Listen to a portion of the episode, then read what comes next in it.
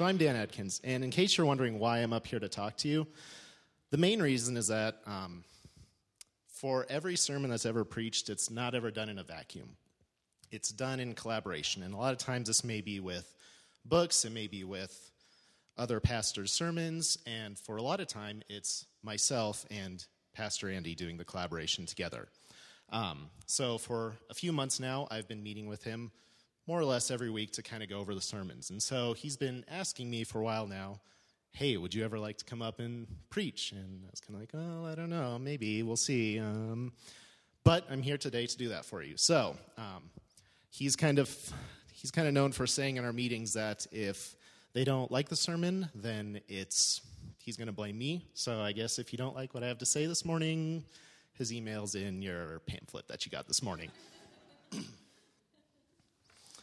All right, so as you all know, we've been going through a series here called Kingdom Come. And as we've been going through this, we started out um, talking a little bit about what this kingdom is when it began. Uh, when it began, when we began the series, we talked a little bit about what this kingdom is, kind of the foundations, Kingdom 101 sort of thing. And we moved into the next week by talking about um, let's see, what did we talk about the second week? Wow, I can't even remember. um, we talked about how to inherit this kingdom. Um, we talked about how this kingdom is ours kind of for the taking, how we can partake in it, how we can move into it. And last week he talked about colliding kingdoms and how, um, and he gave a presentation of the gospel message last week. And so some, most of you were probably here, I hope. And if some of you are here and managed to accept that, that's great. And I think that's awesome. And I just want to celebrate with you in that. And so this week I want to talk about uh, something that is related to this idea of accepting Christ as Savior. And it's the idea of Jesus as King. And um, as we've gone through this series, I've felt like I've learned a lot from it, and I feel like I hope everyone else has learned a lot for it. And I feel like I have kind of a idea that I want to express in some words that I want to give to you guys. So it's my hope through this that um, if nothing else, that God will communicate to you guys through my message here. You know, I'm not just here to kind of be the guy who's going to give that kind of okay message one time. I hope that God can speak into your lives through this. So, so what I want to talk about is Jesus as King this morning. And um, before we get too far into it, and I don't have a verse up on the back there, but there should be a Bible somewhere within your vicinity. We're going to look at Matthew chapter 16, verses 24 through 25.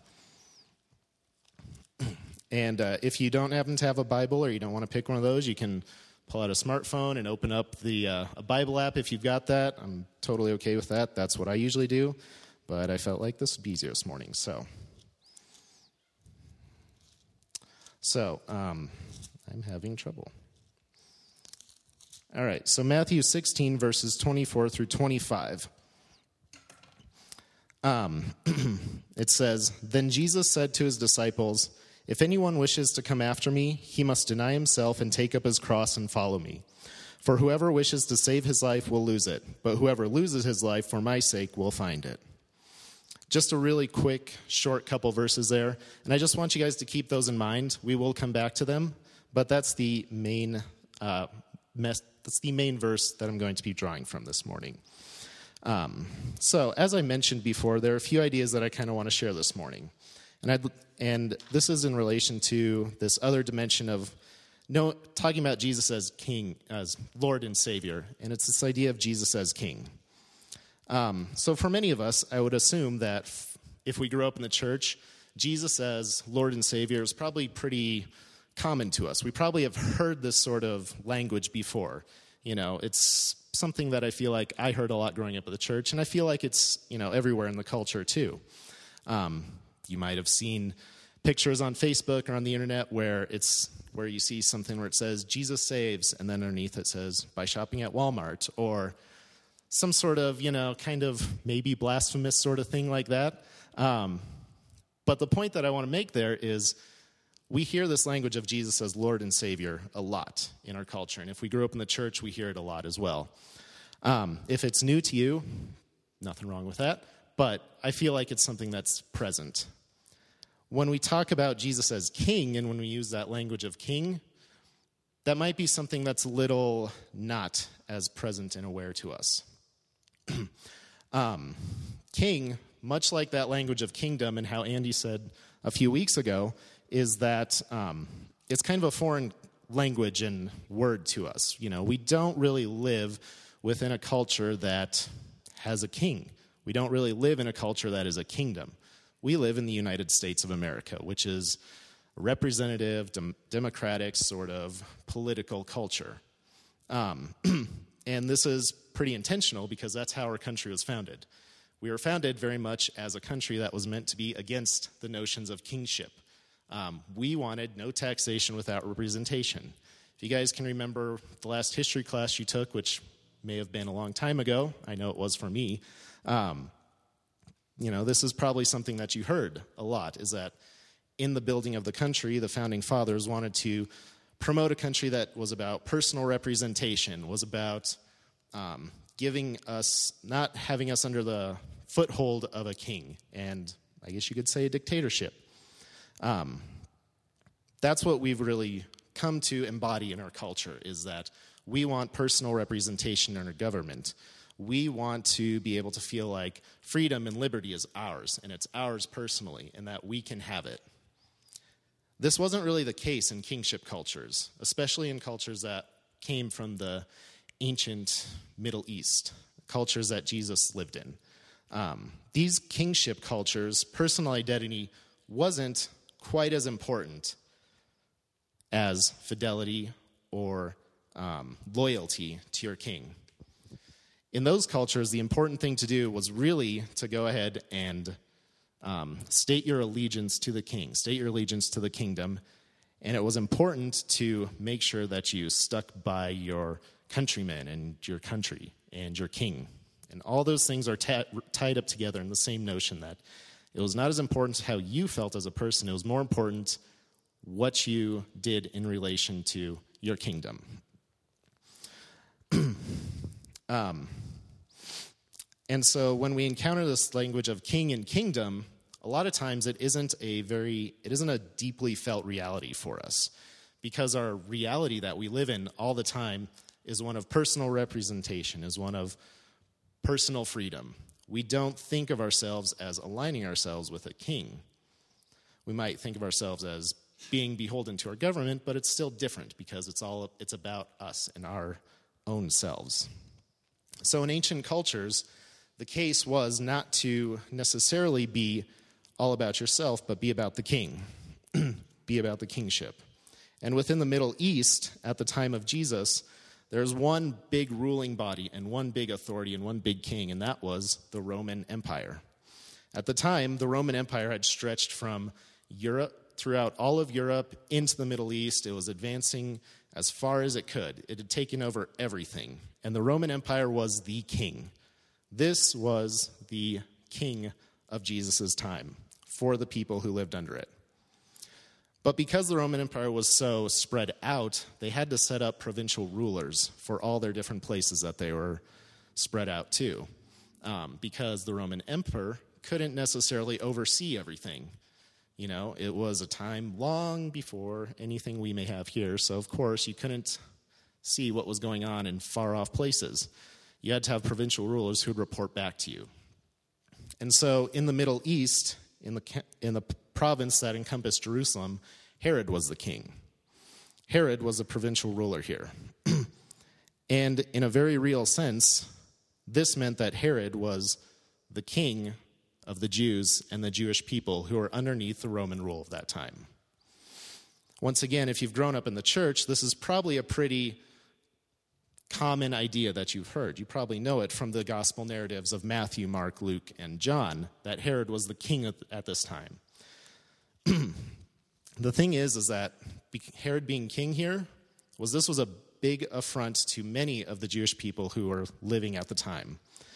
And this was a big affront to them because they held in their memory the promise of God that God would deliver to them a land within which they could live, a land where they wouldn't be under the domination and power that they had been for much of their time. Um, you know, the back in the time, uh, ah, sorry about this. um, so the Jewish people had been occupied throughout much of their history.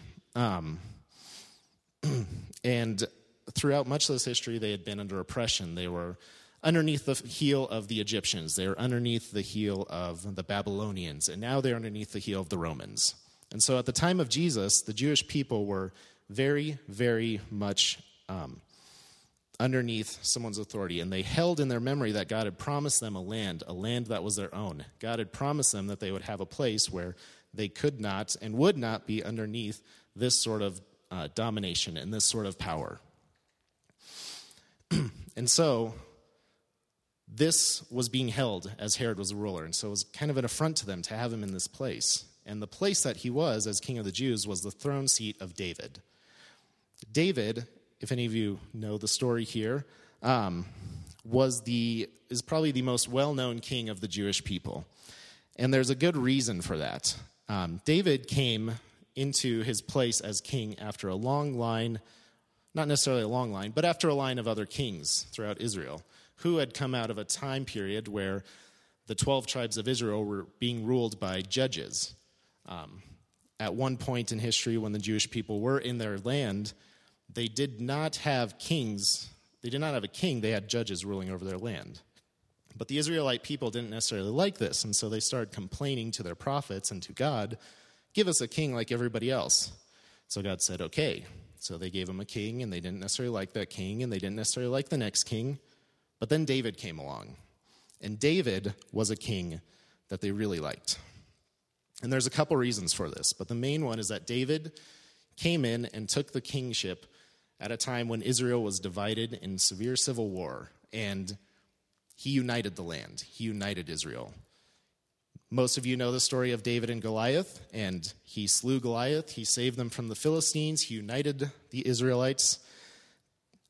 And David was the one who was promised that the Messiah would come through in their lineage. So when we come to the first century Middle East, this idea of David as this huge king and the throne being David's and David being king of the Israelites um, is burned in the Israelites' memory. And David is a pretty tough act to follow. I mean, if you could unite a land and slay a giant, you'd be a pretty tough act to follow, too.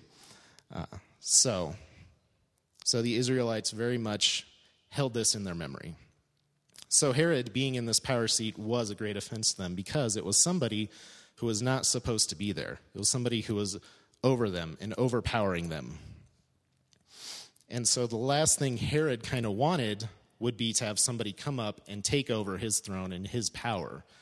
Even because this was an offense to the Jewish people and the Israelite people of the time. But Herod would not want somebody to take his power, the power that he had over this province. And so Herod made kind of a power move at this time.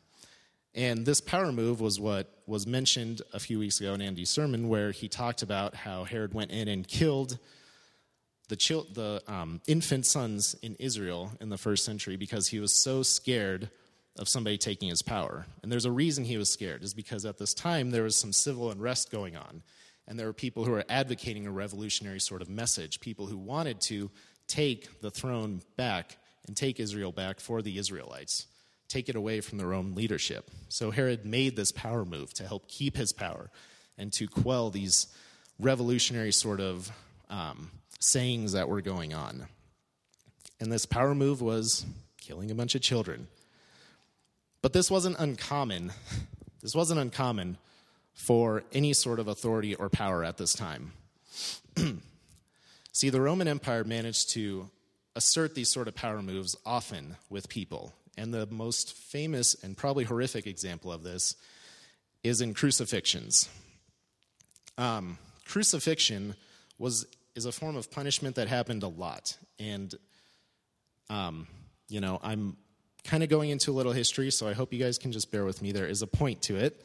Um, I can see a little little bit of glazing over, so you know I'm also I'm also a professor, so if I start to get into that kind of mode, just give me that sort of give me that grace that you understand that.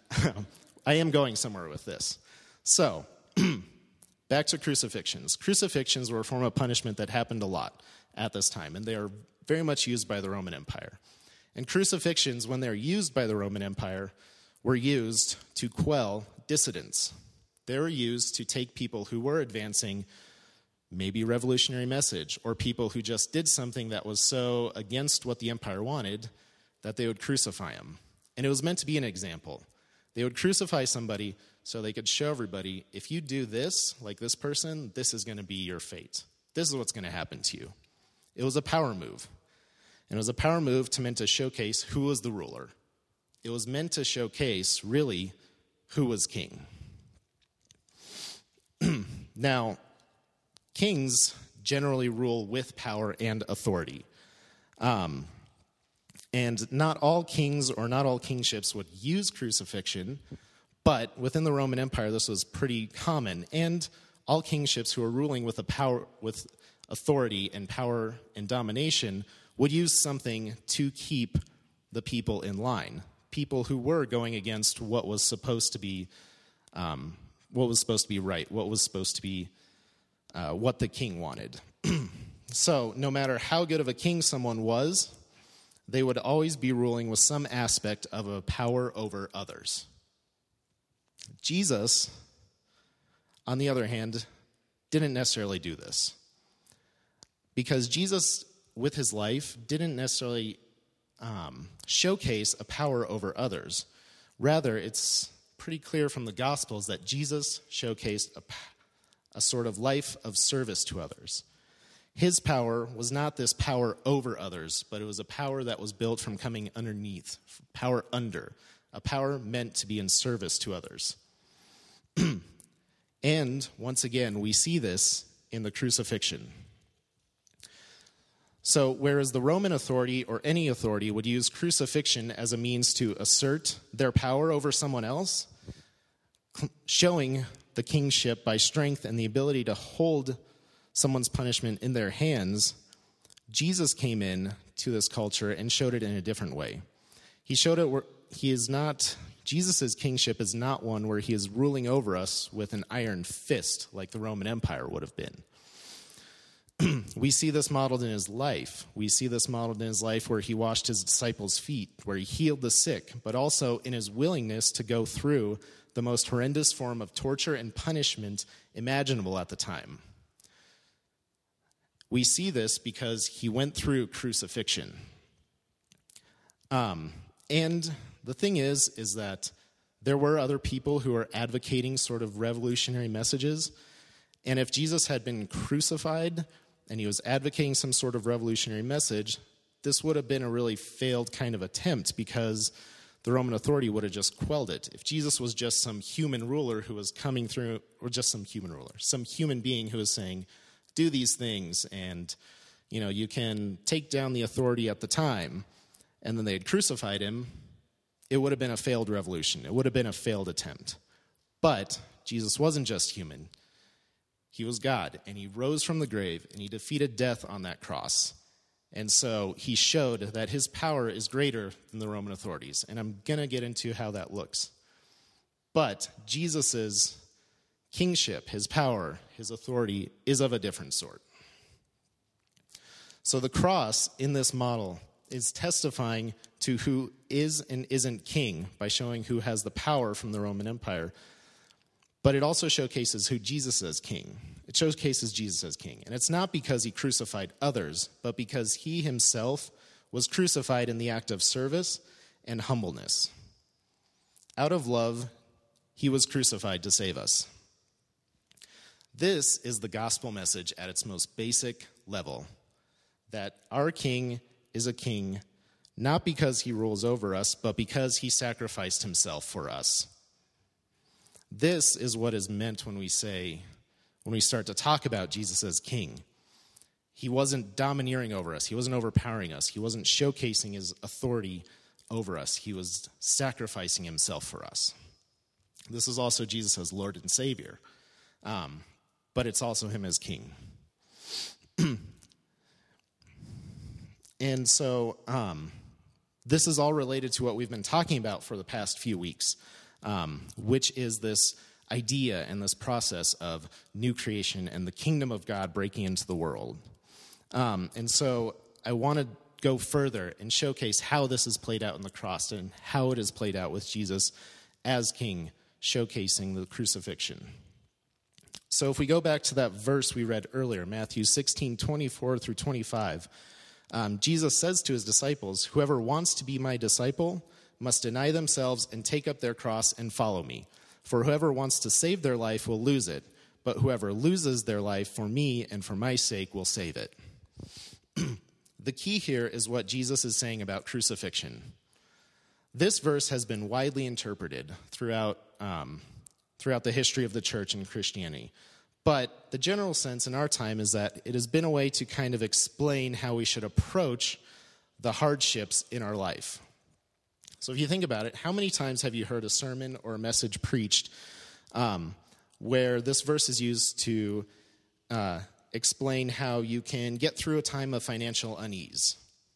Or how many times has this verse been used to explain how you can get through that time when your friends or family maybe don't necessarily like you too much?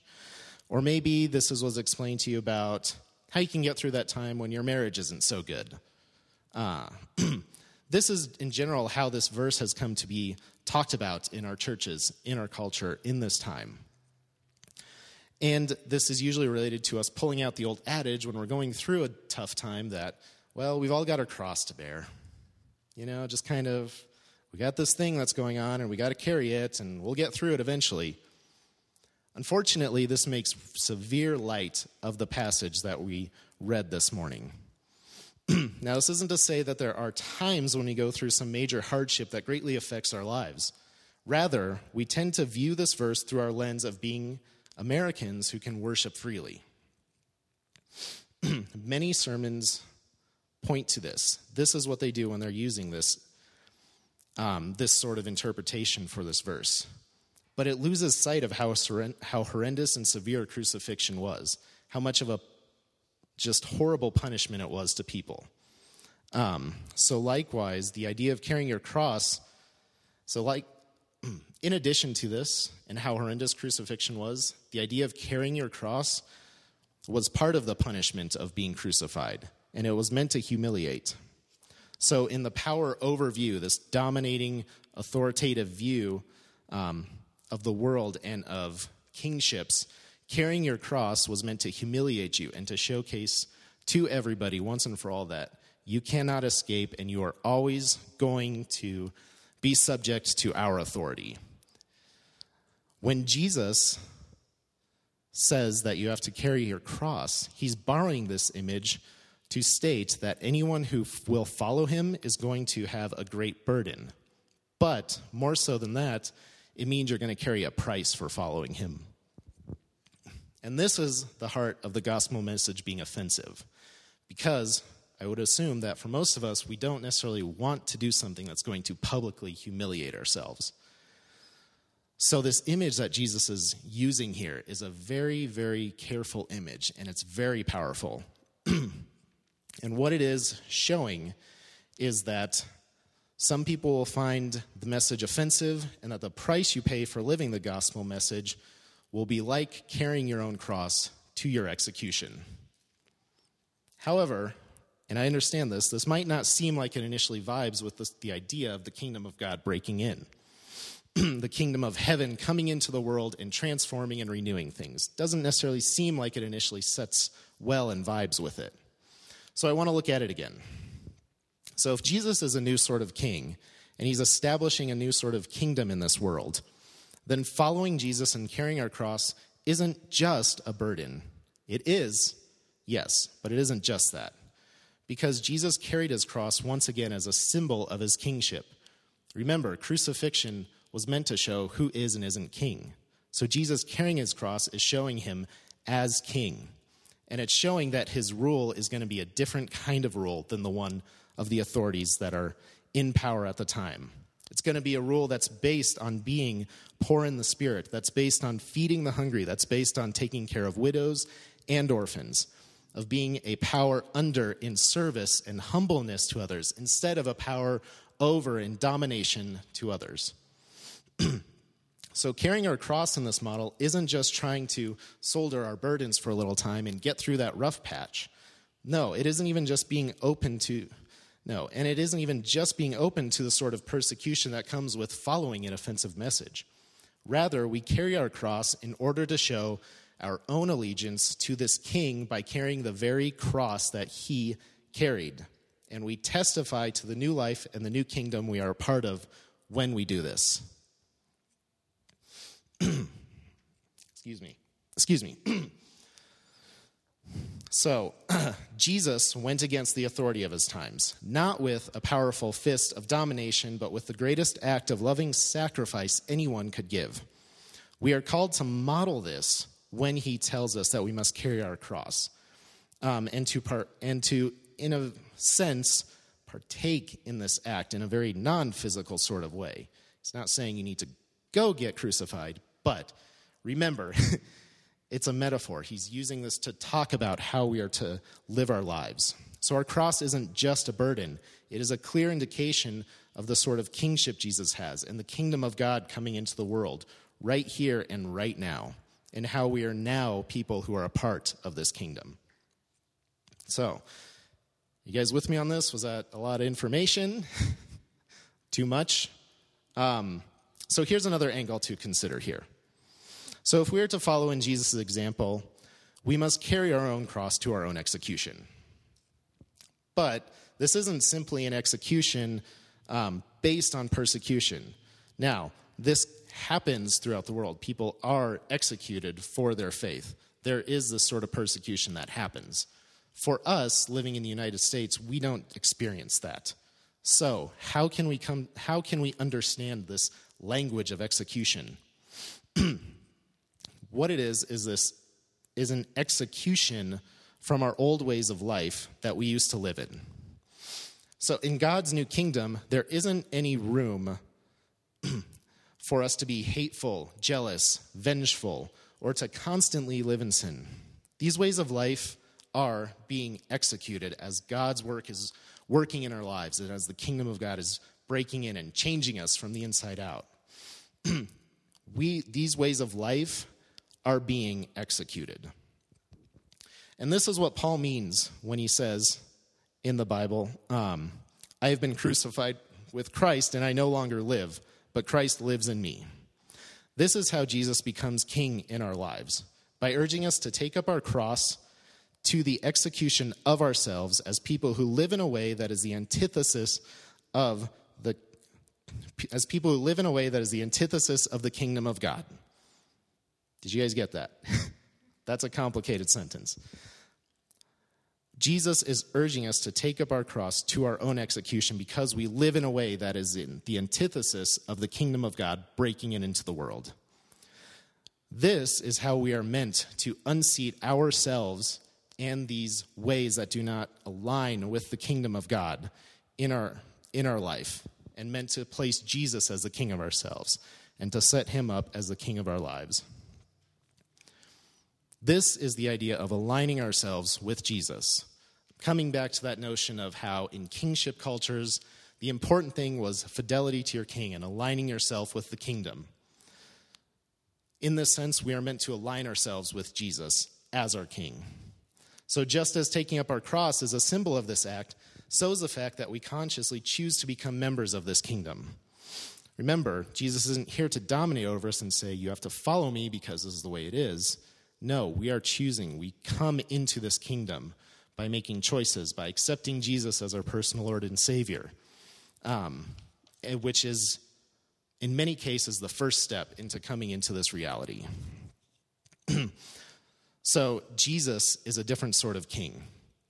He is the kind of king who isn't here to demand our allegiance simply because that's what we do. We are not born into this kingdom we make that choice to become citizens of this kingdom. so, if this is the way it is, and Jesus' kingdom is about restoration, healing, redemption, and making things new, then what sort of things are we supposed to be about when we do say that Jesus is king, when we do align ourselves with him? Those are the sorts of things we are supposed to be about. We are supposed to be about healing, redemption, restoration. Since we are now aligned with Jesus' kingship, we should be seeking to right the ills and wrongs of the world. And I'm not trying to say this to say that our salvation is found in doing good acts and doing good works. I think it's pretty clear from the Bible that, and from Scripture, that our salvation is found in God and it comes from God. But it is clear that loving others and helping to bring this healing and restoration is a part of this. It's a part of this whole package. So I'm just going to read, you don't have to turn here, but I'm just going to read a verse here. It's Matthew 22, 36, and through, through 40. And in this passage, we find Jesus is asked by um, somebody what the greatest commandment is. Jesus states, Love the Lord God with all your heart, mind, and soul. And the second is like this love your neighbor as yourself. On these two depended the whole of the law and the prophets. So, right there, Jesus is clearly indicating what the greatest commandment is. What is the greatest thing that we should focus our attention on? It's loving God, first and foremost, loving Him, making God our priority. It's aligning ourselves with God. Our salvation isn't found in ourselves, but from God. And Jesus is clear on this in this passage. This is our first act. But just as important as that, and following from that act, is loving others as ourselves. Now, I don't know about you guys, but I think for the most part, you know, we probably love ourselves a lot. I mean, I'm not the most selfish person, but I do care what happens to me, and I do love myself. And I would assume for most people, we love ourselves. Like, we're not going to go out there and do anything that's going to seriously damage us. Um, so, how amazing would it be if in God's new kingdom we are able to love others in the same way that we loved ourselves? This kind of love would change things. This kind of love would be so compelling and so inviting, and it would be the kind of love that would cause us to want to desperately and actively um, right the wrongs of the world and to actively look for healing and restoration. this is where the blessings about being humble and being servants comes into play. Jesus was crucified because of the kingdom he was bringing into the world, this kingdom that causes us to change everything. Because of the salvation that Jesus was bringing, we are meant to carry our cross and partner with Jesus in loving God, loving others, and helping to usher in the redemption of creation. Is everybody with me here? You got it? okay. But there is one thing about this, and that is that we are still human and we are still very much a part of creation. We are still very much here. And what this means is that we too are the ones who are being redeemed. We are both the ones being redeemed and the ones helping showcase the redemption of the kingdom of God to the world. This is what it means when we state Jesus is king that we have aligned ourselves with this person and that we are helping to showcase this redemption that is taking place in the world, this restoration and healing. So, you guys might be on board with me with that. You might not be on board with me with that. But you might also be wondering how does this sort of thing look in a person's life? Do you know, how does it look in somebody's life when this healing starts to happen? Specifically, how would it look for us in our culture? I have a very good friend, and he's someone that I've known um, for quite a long time now, well over 10 years. Um, I was in his wedding, he was in my wedding. He's one of my best friends. He's been a guy that I've been through a lot of life together. So there was a while where he was deeply, deeply mired deeply, deeply entrenched in depression and loneliness. And a couple years ago, he came out of it. And I think that his story showcases this redemptive power. so, this depression and loneliness that he had had taken a hold of his life. And no matter what he tried, what he did, he could not get over it. He couldn't be happy. He couldn't be joyful. He just, he was just a completely depressed person happiness wasn't even on his radar. No matter how hard he tried, he just couldn't escape that darkness in his life. And he tried very hard to be a very devout Christian at this time, and he was. He read his Bible, he prayed, he attended church, he did all the right things. But this darkness still consumed him. This depression, this loneliness, it just ate away at him. And so those for those of us who knew him and who cared about him, we tried a lot to get him over this. We prayed constantly with him and for him. We took him out to places all the time. We did everything we could think of to cheer him up. Ultimately, though, what had happened is he had placed himself at the center of his life. Ultimately, he had put something else in the kingship seat of his life instead of Jesus. And unlike a lot of us who might put personal um, fulfillment or who might put our own career goals or who might put our own sort of advancement in that place, he had put his own depression, he had put his own right to feel bad about not getting what he wanted from God and from life. And this had led him into this cycle of depression and loneliness. Now, before I go too much further into this, I just want to clarify that I'm not saying this is how people get depressed and lonely. I'm not, pres- I'm not doing a prescriptive sort of thing where I say this is how people become depressed, but rather, this is how my friend explained it to me. This is how he told me he got depressed. Um, this was the root cause of his depression, his darkness placing at the center of his life this notion that he should be getting something from God because he always did the right things and he was very devout and he held to right theology and all this sort of stuff. And yet he didn't get what he saw other people got. He didn't get a girlfriend. He didn't get a good job. He was in debt. He was depressed. He was lonely. There was just things wrong, and he felt like he should have that from God. And he felt that because of who was king in his life. But I'm happy to say that a few years ago, he encountered God in a very real way, and this changed for him.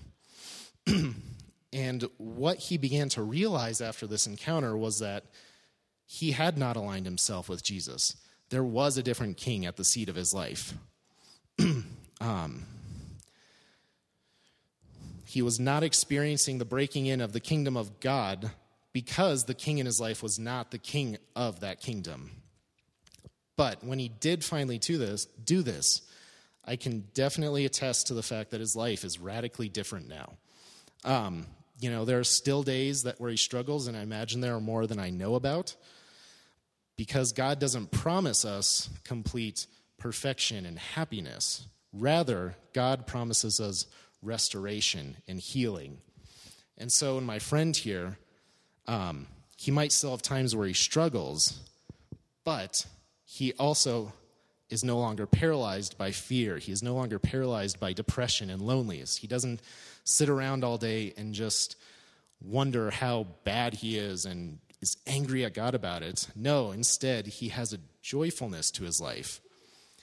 Instead, when he talks about people, he doesn't initially approach it by saying, Oh, look what that person has that I don't have. He's happy for them, he's joyful with them. If somebody gets uh, something good financially happen to them, he's happy for them. He's joyful with them. He celebrates with them. But the other side of the coin is that when he hears something from somebody who knows that might break his heart, that he hears about them going through some sort of depression, his heart breaks. He wants to help that person come out of their darkness and their loneliness. He's not angry about the things that he used to be.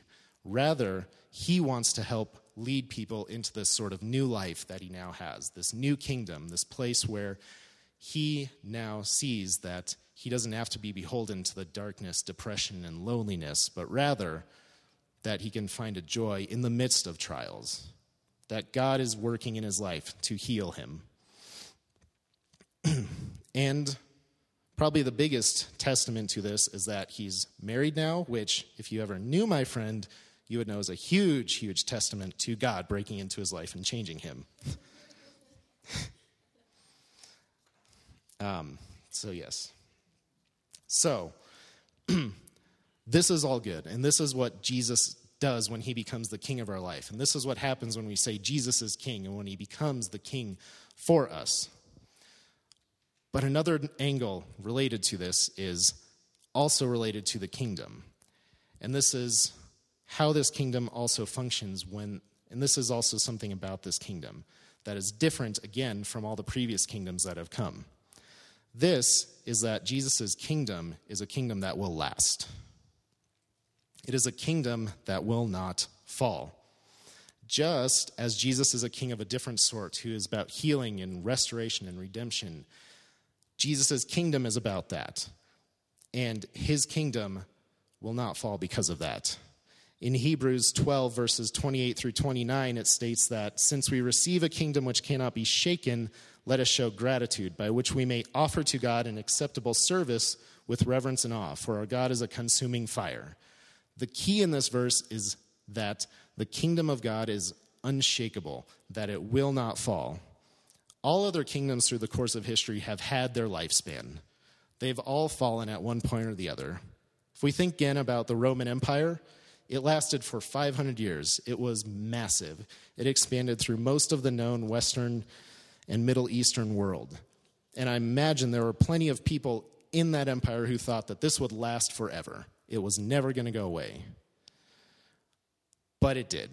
And it did for the very key reason that all kingdoms that are not this kingdom of God will fall. And that is because it was a kingdom built on power over and power and domination.